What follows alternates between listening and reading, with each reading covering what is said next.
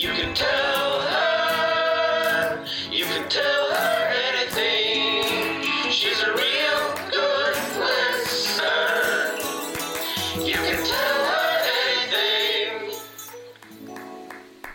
Yo, what's up? It's your girl, Father Longlegs, um, Daddy T. Let me just start by saying this is probably going to be a short episode. Although I will say every time I've started an email saying, let me be brief, it is never brief. There is a lot to say, and I tend to talk a lot, so you know what? I renege that statement. It may not be true. My point being, this is an unconventional episode. Um, I have no guest. That is by choice. I do have a couple guests in the backlog, so um, I do want to get those episodes out at some point. Some some great, lovely, wonderful guests who I admire and love and really enjoyed their interview, so it's not even about them, um, but just a lot is going on in the world, and I just wanted to pause, um, as you'll, as you may have noticed, in the world, but also um, I didn't have an episode out last week, and um, yeah, I, I kind of want to just keep the pause going, but um, I did want to use this time to give you a little update um, and kind of share my thoughts if you are interested in hearing them, and if you are not, that's fine. This is going to be pretty um, stream of consciousness, lo- stream of consciousness loose. Didn't write any notes down, nada. So um, feel free to disengage right now if that is how you feel.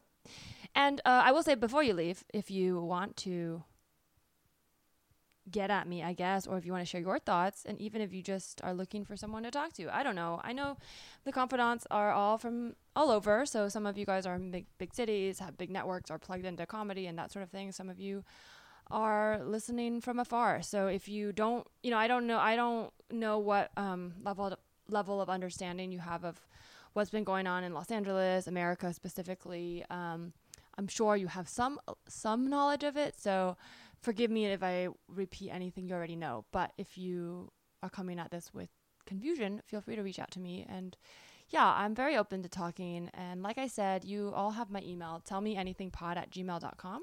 I always respond unless, I guess, you're a troll. Uh, I don't think I've ever gotten real trolls. I did get someone who will not stop emailing about a pyramid scheme.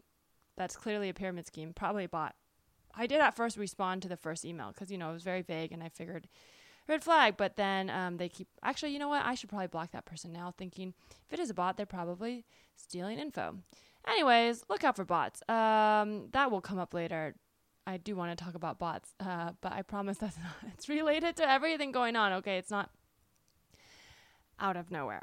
Um, and the other thing I wanted to say is thank you so much. I know some of the super confidants who've been regular um, donors have been still donating. Um, I want to really just like channel my energy and resources towards fighting. Um, this is where I get political, but I don't even think it's political. For me, I've been out protesting, and I'm sure if you listen to me and follow my podcast, you're aware of this, right? I'm clearly a liberal snowflake.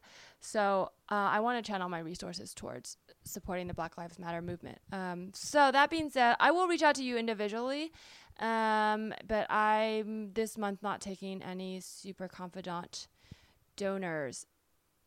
I would love to send a newsletter still, so I might still do that, but um, you, I guess if anyone who was on it before who has ever donated, I will include you on the list. And if you're a new person who never donated but want to get on the list, um, shoot me an email. I swear to God, this month, I'm not taking any money from the super confidants.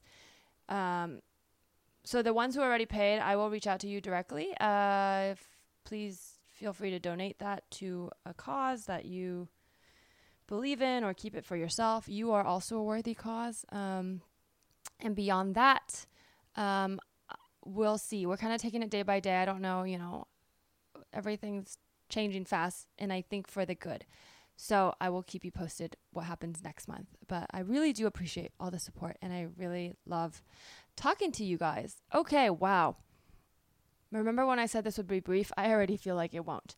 Um, so I really just, let's just start from the base of what's been going on in Los Angeles, just in case you haven't followed. Um, I know the news has kind of taken us up in a roller coaster, up and down. I think originally the news really tried to spin these protests into sort of violent riots. They called them looters. Um, since then, uh, you know, a lot of people have corrected them using their own video evidence, social media. I made a point to be out there in the streets protesting as well, partly because I obviously just believe in the cause and I want to show my solidarity. But another part of it is I...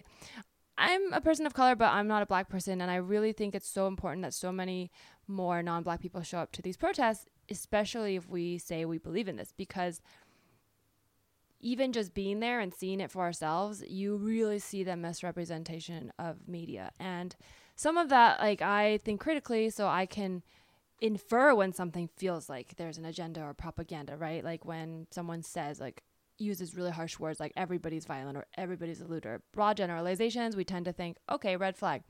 But even so, until you see it for yourself, you don't recognize just how vastly the media is spinning everything. And that is um, very good to see with my two eyes. And I know not everyone has that ability, right, or access. Uh, I happen to live in big cities most of my life, and I, I've always... had the mobility and, uh, in, you know, and, and good health and physical ability to just be out and about for these things. So I, I have been able to see it, especially now, just how grossly misrepresented the um, protests are. But that being said, uh, I know not everyone can do that. So I'm trying to be out there and telling people who can to be out there. But if you can't, then tell your friends. Like, I think this is a case where posting on social media is actually very helpful.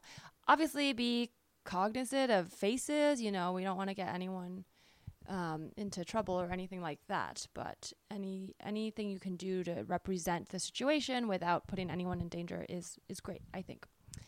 Um, yeah, so that brings me to my next point. This sounds like a lesson, but it's not. These are just loose thoughts that I have in my head, but I actually really, really have been meaning to just tell people um, what happens when you're in quarantine and you can't go out and about and just casually talk to people. Is these thoughts just build up and then they sound like a rant. So I'm trying to not rant, but I just watched The Great Hack. If you haven't seen that yet and you have time at all in the next few days, I highly recommend it.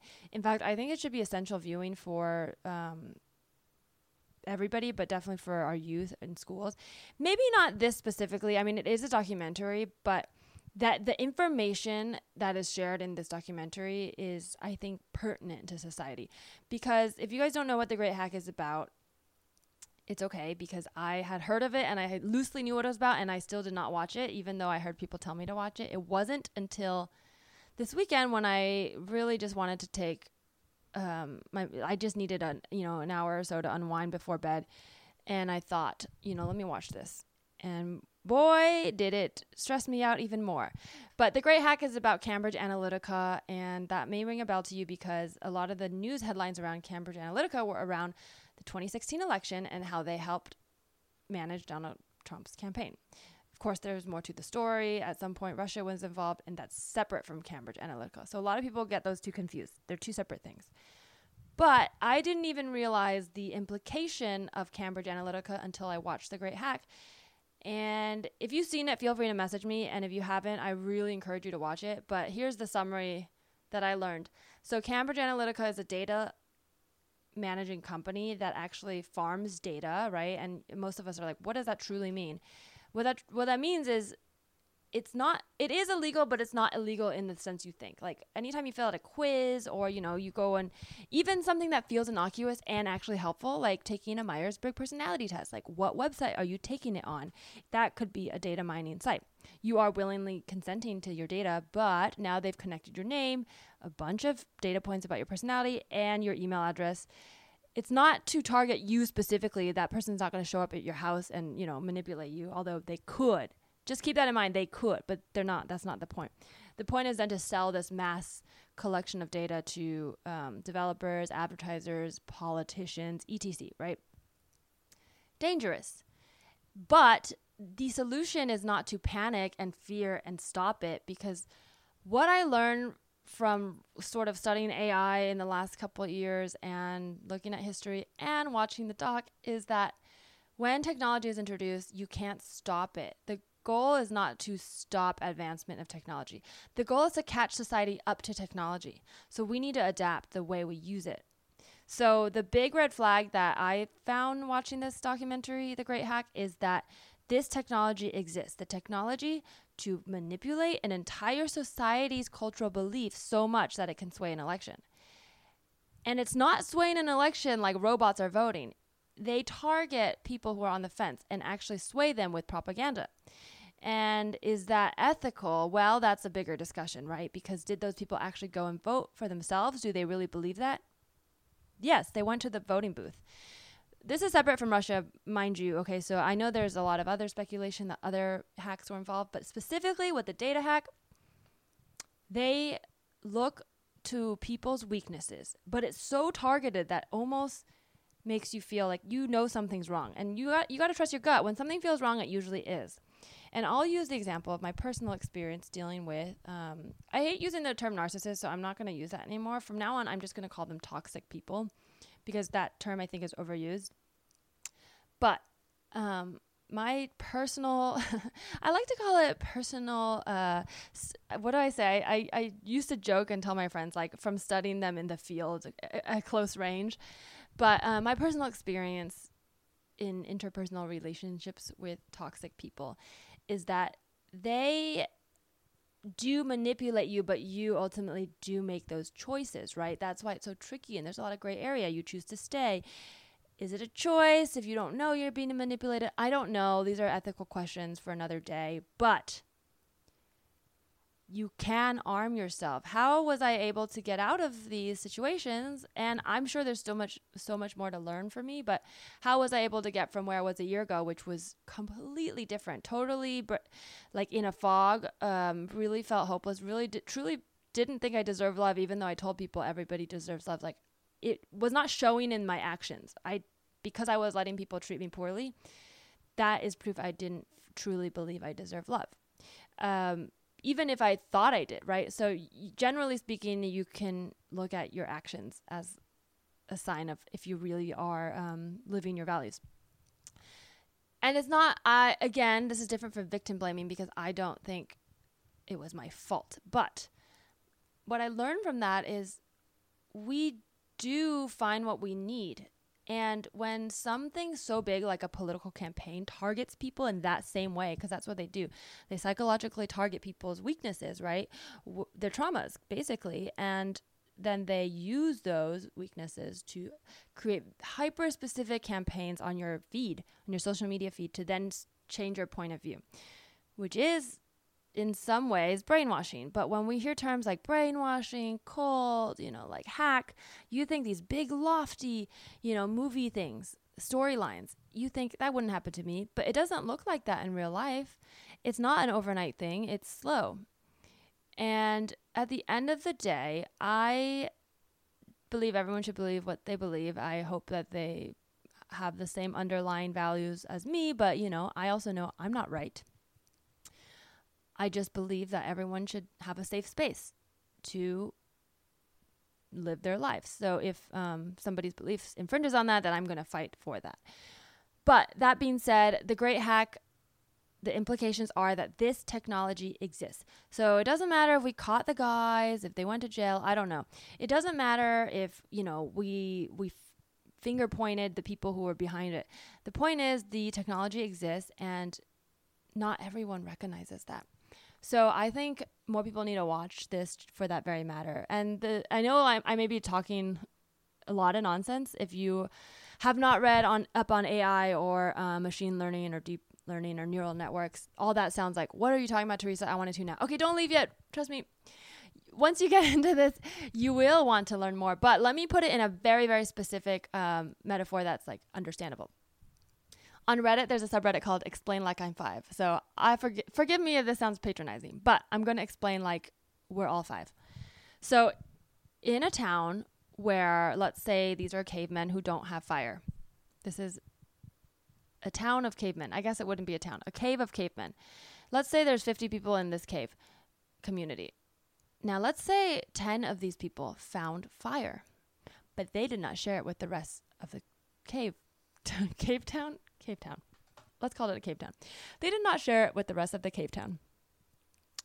ten people at fire. Everybody is trying to cook their meat, I don't know, or eat their food, whatever, you know, without fire. And all of a sudden, these ten people, they are just exponentially growing, right? They are cooking meat so fast. They are able to stay warm at night. They don't die from the cold. The rest of the cave people are like, what's going on? How are you cooking your meat so fast? And the cave, the ten people with the fire are like, oh, I just put out on the sun. Okay, so they're lying there, right? They have this power and they're lying. And then everyone else is like, oh, okay, sure. So they try to do that. It just doesn't work the same. Something's not right. It's different because they have fire and they're keeping it from everyone. That is how I feel about this t- kind of technology. This kind of technology is so, it's so impactful and powerful that I feel it's the level of fire right now where you can't undo fire, right? The goal, the solution is not to say, you know what, nobody gets to use fire. It's not fair.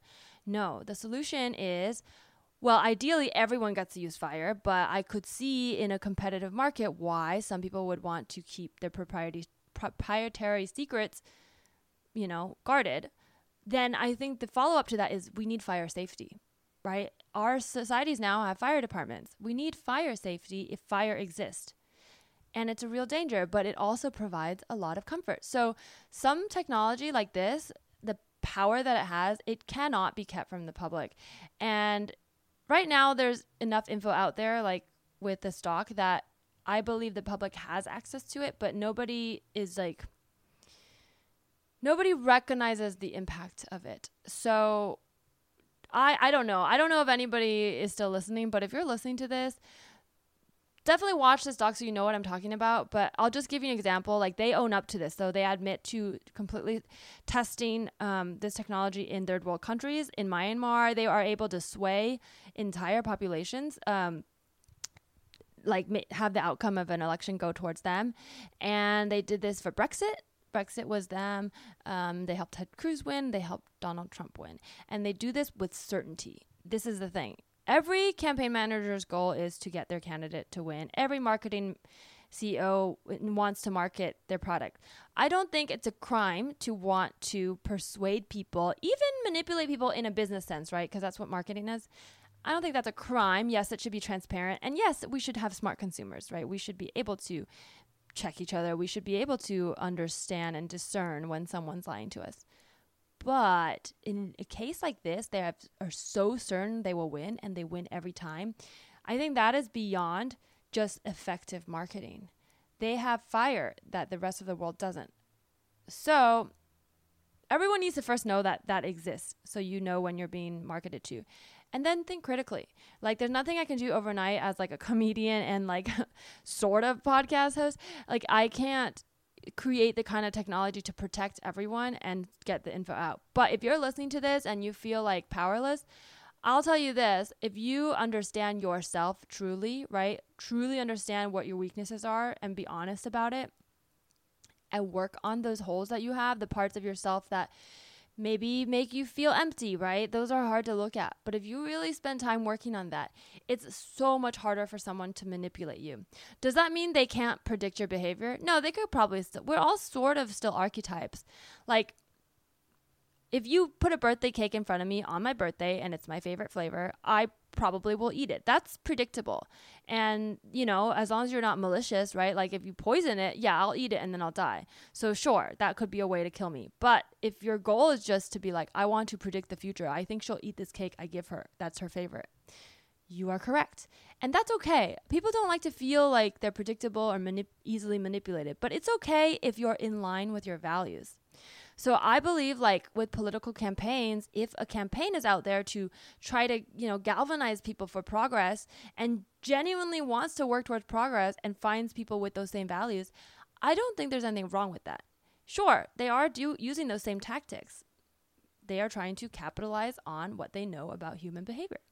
But that's why I think it's so important, if you're listening to this, to really hang on to your identity and understand what you stand for and why you stand for it, and be willing to grow and change and be critical. Just because everyone yells at you and tells you you need to think a certain thing, if you feel that's not right, really stand strong and think about it. Allow yourself to change, but be critical, because the kinds of um, manipulation that this technology can do, it can turn people into white supremacists, but it can also turn us all into, you know, democracies. It could work for the best. But that being said, any power like that is so strong that anyone who has it is still dangerous. So just because they, the person who has it wants what you want doesn't mean you're safe. So to arm yourself, understand yourself, and think critically. Okay. Wow. That really felt like a tirade. Um, That being said, okay, I haven't even really talked about protest or Black Lives Matter, but I don't think I'm the mouthpiece for the, I mean, I know I'm not the mouthpiece for this, but because you're listening to this, if you still are, you know, I, I will be, I'll, I'll share my point of view. But again, I think there's a lot of other folks to listen to that are um, just more worth listening to th- than a comedian uh, like me, my, like myself. But I'm really, really happy that Black Lives Matter is finally catching on to such an extent that change is happening. And it's feeling rapid. And for a lot of people, it, it feels so rapid if you're kind of just joining.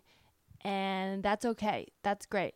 Um, and I will say, I believe the organization was founded in twenty twelve. But of course, you know, police brutality and racism has been ongoing in this country for much, much longer, basically since the beginning. Um I remember in twenty fifteen protesting in New York after um, it was like Eric Garner, Freddie Gray. There was like a, a, a bunch of um, highly publicized, very awful um, injustices. And that protest in New York in twenty fifteen, I remember feeling a similar energy to the first one I went to this year. And we felt like change was coming. And I'll say that at that time, it wasn't the moment, but all of that has been leading up to twenty twenty, right? So when people see like one day, like, oh, everyone's sharing this meme or this and that, and everyone's so focused on like what what what's right or how to be a good ally, I think I think it's okay to mess up, and I think it's okay to be embarrassed, and I think it's okay to not know. Ultimately, though, if you look at the big picture, It's, there's momentum, people are joining, people are growing, and people are starting to listen and understand. Because but I think twenty fifteen was five years ago. And, you know, I so much has changed, but also so little has. And then finally, people are listening, but it's no coincidence, right? All of those moments lead up to this one. So I guess what I'm saying is, like, don't feel discouraged if you don't feel like you can do that much, like, because even just going to, like, you know, one five years ago then made it easier for me to go to the first one this year, and then the next, and then it's like it just, and then, you know, maybe your friends want to come with you, and then they um they tell their friends. So that's how movements start. And I see so much fighting within the the left of, like, you have to do it this way, don't do it this way, and ultimately we want the same thing, right? We want to fight racism and injustice, and we want peace and freedom for everyone and safety. So if that's true, I think this is when learning about yourself and putting aside your triggers can really help advance the cause, because everybody is coming from a different place. Everybody, right? I mean, I'm sure there are similarities, right, amongst white people, amongst black people, but, like, even up within communities, like, that's the whole point, right, about racism is, like, you can't generalize entire communities. So understand that every individual is has a different life and a different experience and a different journey, which means, yes, we can come together and show our support, but there is no one right way to do it. There just isn't, because if there was one right way to solve racism, we would have fucking done it by now. That's the thing. It's like, we would have done it. A lot of people don't like racism, and if a lot of people who don't like it knew how to fix it, we would have fixed it. So I think it's great that so many people are finally understanding, like, the experience of the Black American, like, how, like, truly, I think so many white people who never even considered it are truly understanding, like, how much of a struggle it is to be Black in America, and how much of that is part of this system that they benefit from. So I think it's really, really great we're talking about this, and I, you know, and I benefited from it, right? I'm a Asian and a person of color, but I'm also, there's a whole other dynamic that comes with being Asian in America, and some of that includes a lot of privilege. So I think we have to be cognizant that everybody has a different story and different experience. And at the end of the day, there it's not about who is right. Okay? The idea of being right is going to hurt us. I don't mean like looking at a video and saying like, that's not right. Of course, there are things that d- don't feel right in that sense. That's not what I mean by right. When I say right, I mean like when you're in an argument, you don't need to be right. Because you could both be right, because you both have different stories and different experiences. You could genuinely both be right. A white person who's at a protest saging the, uh, which is a th- real thing I saw, saging the air, to me feels funny because that just feels like if sage was going to solve racism, it would have by now. But also, it's not wrong, right? If, th- if that's how they protest and that's their belief and that's how they ha- cope, right? I have sage in my room. I like sage. I like the idea of giving, getting rid of bad spirits. But I could also see how that might make someone angry, right? If you've been fighting injustice your whole life and then all of a sudden a bunch of white people dressed like witches show up and do spells. If you have trauma and anger inside you, that could feel very frustrating to see that image. And you're not necessarily mad at them, but you're mad at the situation. So that anger is also right. Just like those witches who want to help are also right. Could there be a conversation? Yeah. And then could it change? Like at a movement for Black Lives Matter, if the leaders say, hey, actually, this is how you should protest that would actually help us the most. Yes, I think the right thing to do in that situation is to then compromise and listen because you are there to support them. Ultimately, you're an ally. But to yell at each other for making mistakes right off the bat, I think that's not helpful. And the specific example I'm thinking of, if you guys didn't follow this on Instagram, there was a um, campaign that was started from the music industry, not even on the grassroots, to uh, po- post a black square and do Blackout Tuesday. Don't don't talk on a Tuesday to show solidarity for Black Lives Matter. And a lot of people were using the hashtags, Black Lives Matter, defund the police. So what ended up happening when it gained critical mass was the entire hashtag was blacked out. So you couldn't find information. So that started the backlash of people saying, stop using this hashtag. You're silencing black voices. You don't get it at all. Okay, a lot of anger. And then a lot more anger where people were then sent yelling at each other, what you think just posting a black square will solve racism. Okay, so then we got a lot of fighting on Instagram. And then at the end of the day, it's like people forgot, like everybody who was doing this was trying to help. I don't think that excuses them. I'm not saying we should excuse people. I think we give them a chance to correct their mistakes and then learn. So the problem is a lot of people who did this also just immediately switched into yelling at other people without apologizing. I didn't see a lot of, oh, I didn't even realize I was doing this. Hey, heads up, if anyone is doing this, just know we're actually silencing black voices. Didn't see a lot of apologies there, just a lot of yelling. So that to me reads as a lot of people want to feel right. Nobody wants to feel wrong, and they feel embarrassed when they're wrong or when they're told they're wrong. But ultimately, the sentiment was right in that moment, and then the right thing to do when someone tells you, hey, this is hurtful, is to, if you actually mean well, is to say, oh, I'm sorry I hurt you. I will be better. So all that being said, I'm I'm going to wrap it up, but all that being said, I think personally, the way that I um, think change will truly happen is when we understand that the goal isn't to all become homogenous in one thing.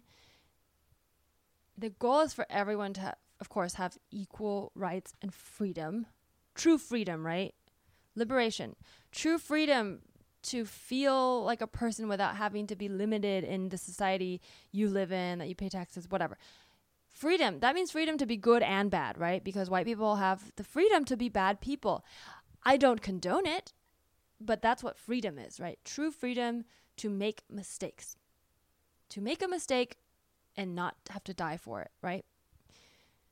So that's the ugly truth people don't want to face. It's like, we're not, we are trying so hard to just prove that, like, we're peaceful, we're peaceful, but like, true freedom is to be able to make mistakes. With the intent of like not wanting to, but we have to allow space for that anger and that space for embarrassment and space for growth and mistakes. Because what we're trying to do is get Killer cops prosecuted get police who have been wrong, get racists, white supremacists who have been wrong for so long to, you know, see justice or to admit they're wrong if they truly didn't know, although I really, it's really hard to believe that. But let's say they truly didn't know, to have a chance to correct their wrongs. We're trying to get them to do that. So if we can't even do that on our own end, if we can't even admit to, hey, I think I said the wrong thing, but when I meant to help, I apologize. If we can't even do that, how can we get the other side to do that? That's all I wanted to say. I just think um, maybe I grew up in a household that was all about saying sorry. And so I uh, maybe I overdo it a little bit, but we have to be okay with being wrong. And then we have to be okay fighting for what we believe in and allow space for empathy and changing those beliefs after critical thinking. So believe what you believe, stay strong in your values, but listen, right? Truly listen to the truth and allow yourself to change and allow yourself to be angry, sad, and embarrassed. And that's it. That's all. That's the tweet. Okay. Thank you guys so much for listening. I love you so much. I really, really hope everyone's doing well. And you can truly always reach out to me. Tellmeanythingpod at gmail dot com. At Larissa T on Twitter and Instagram. Love you so much. Stay safe. Bye.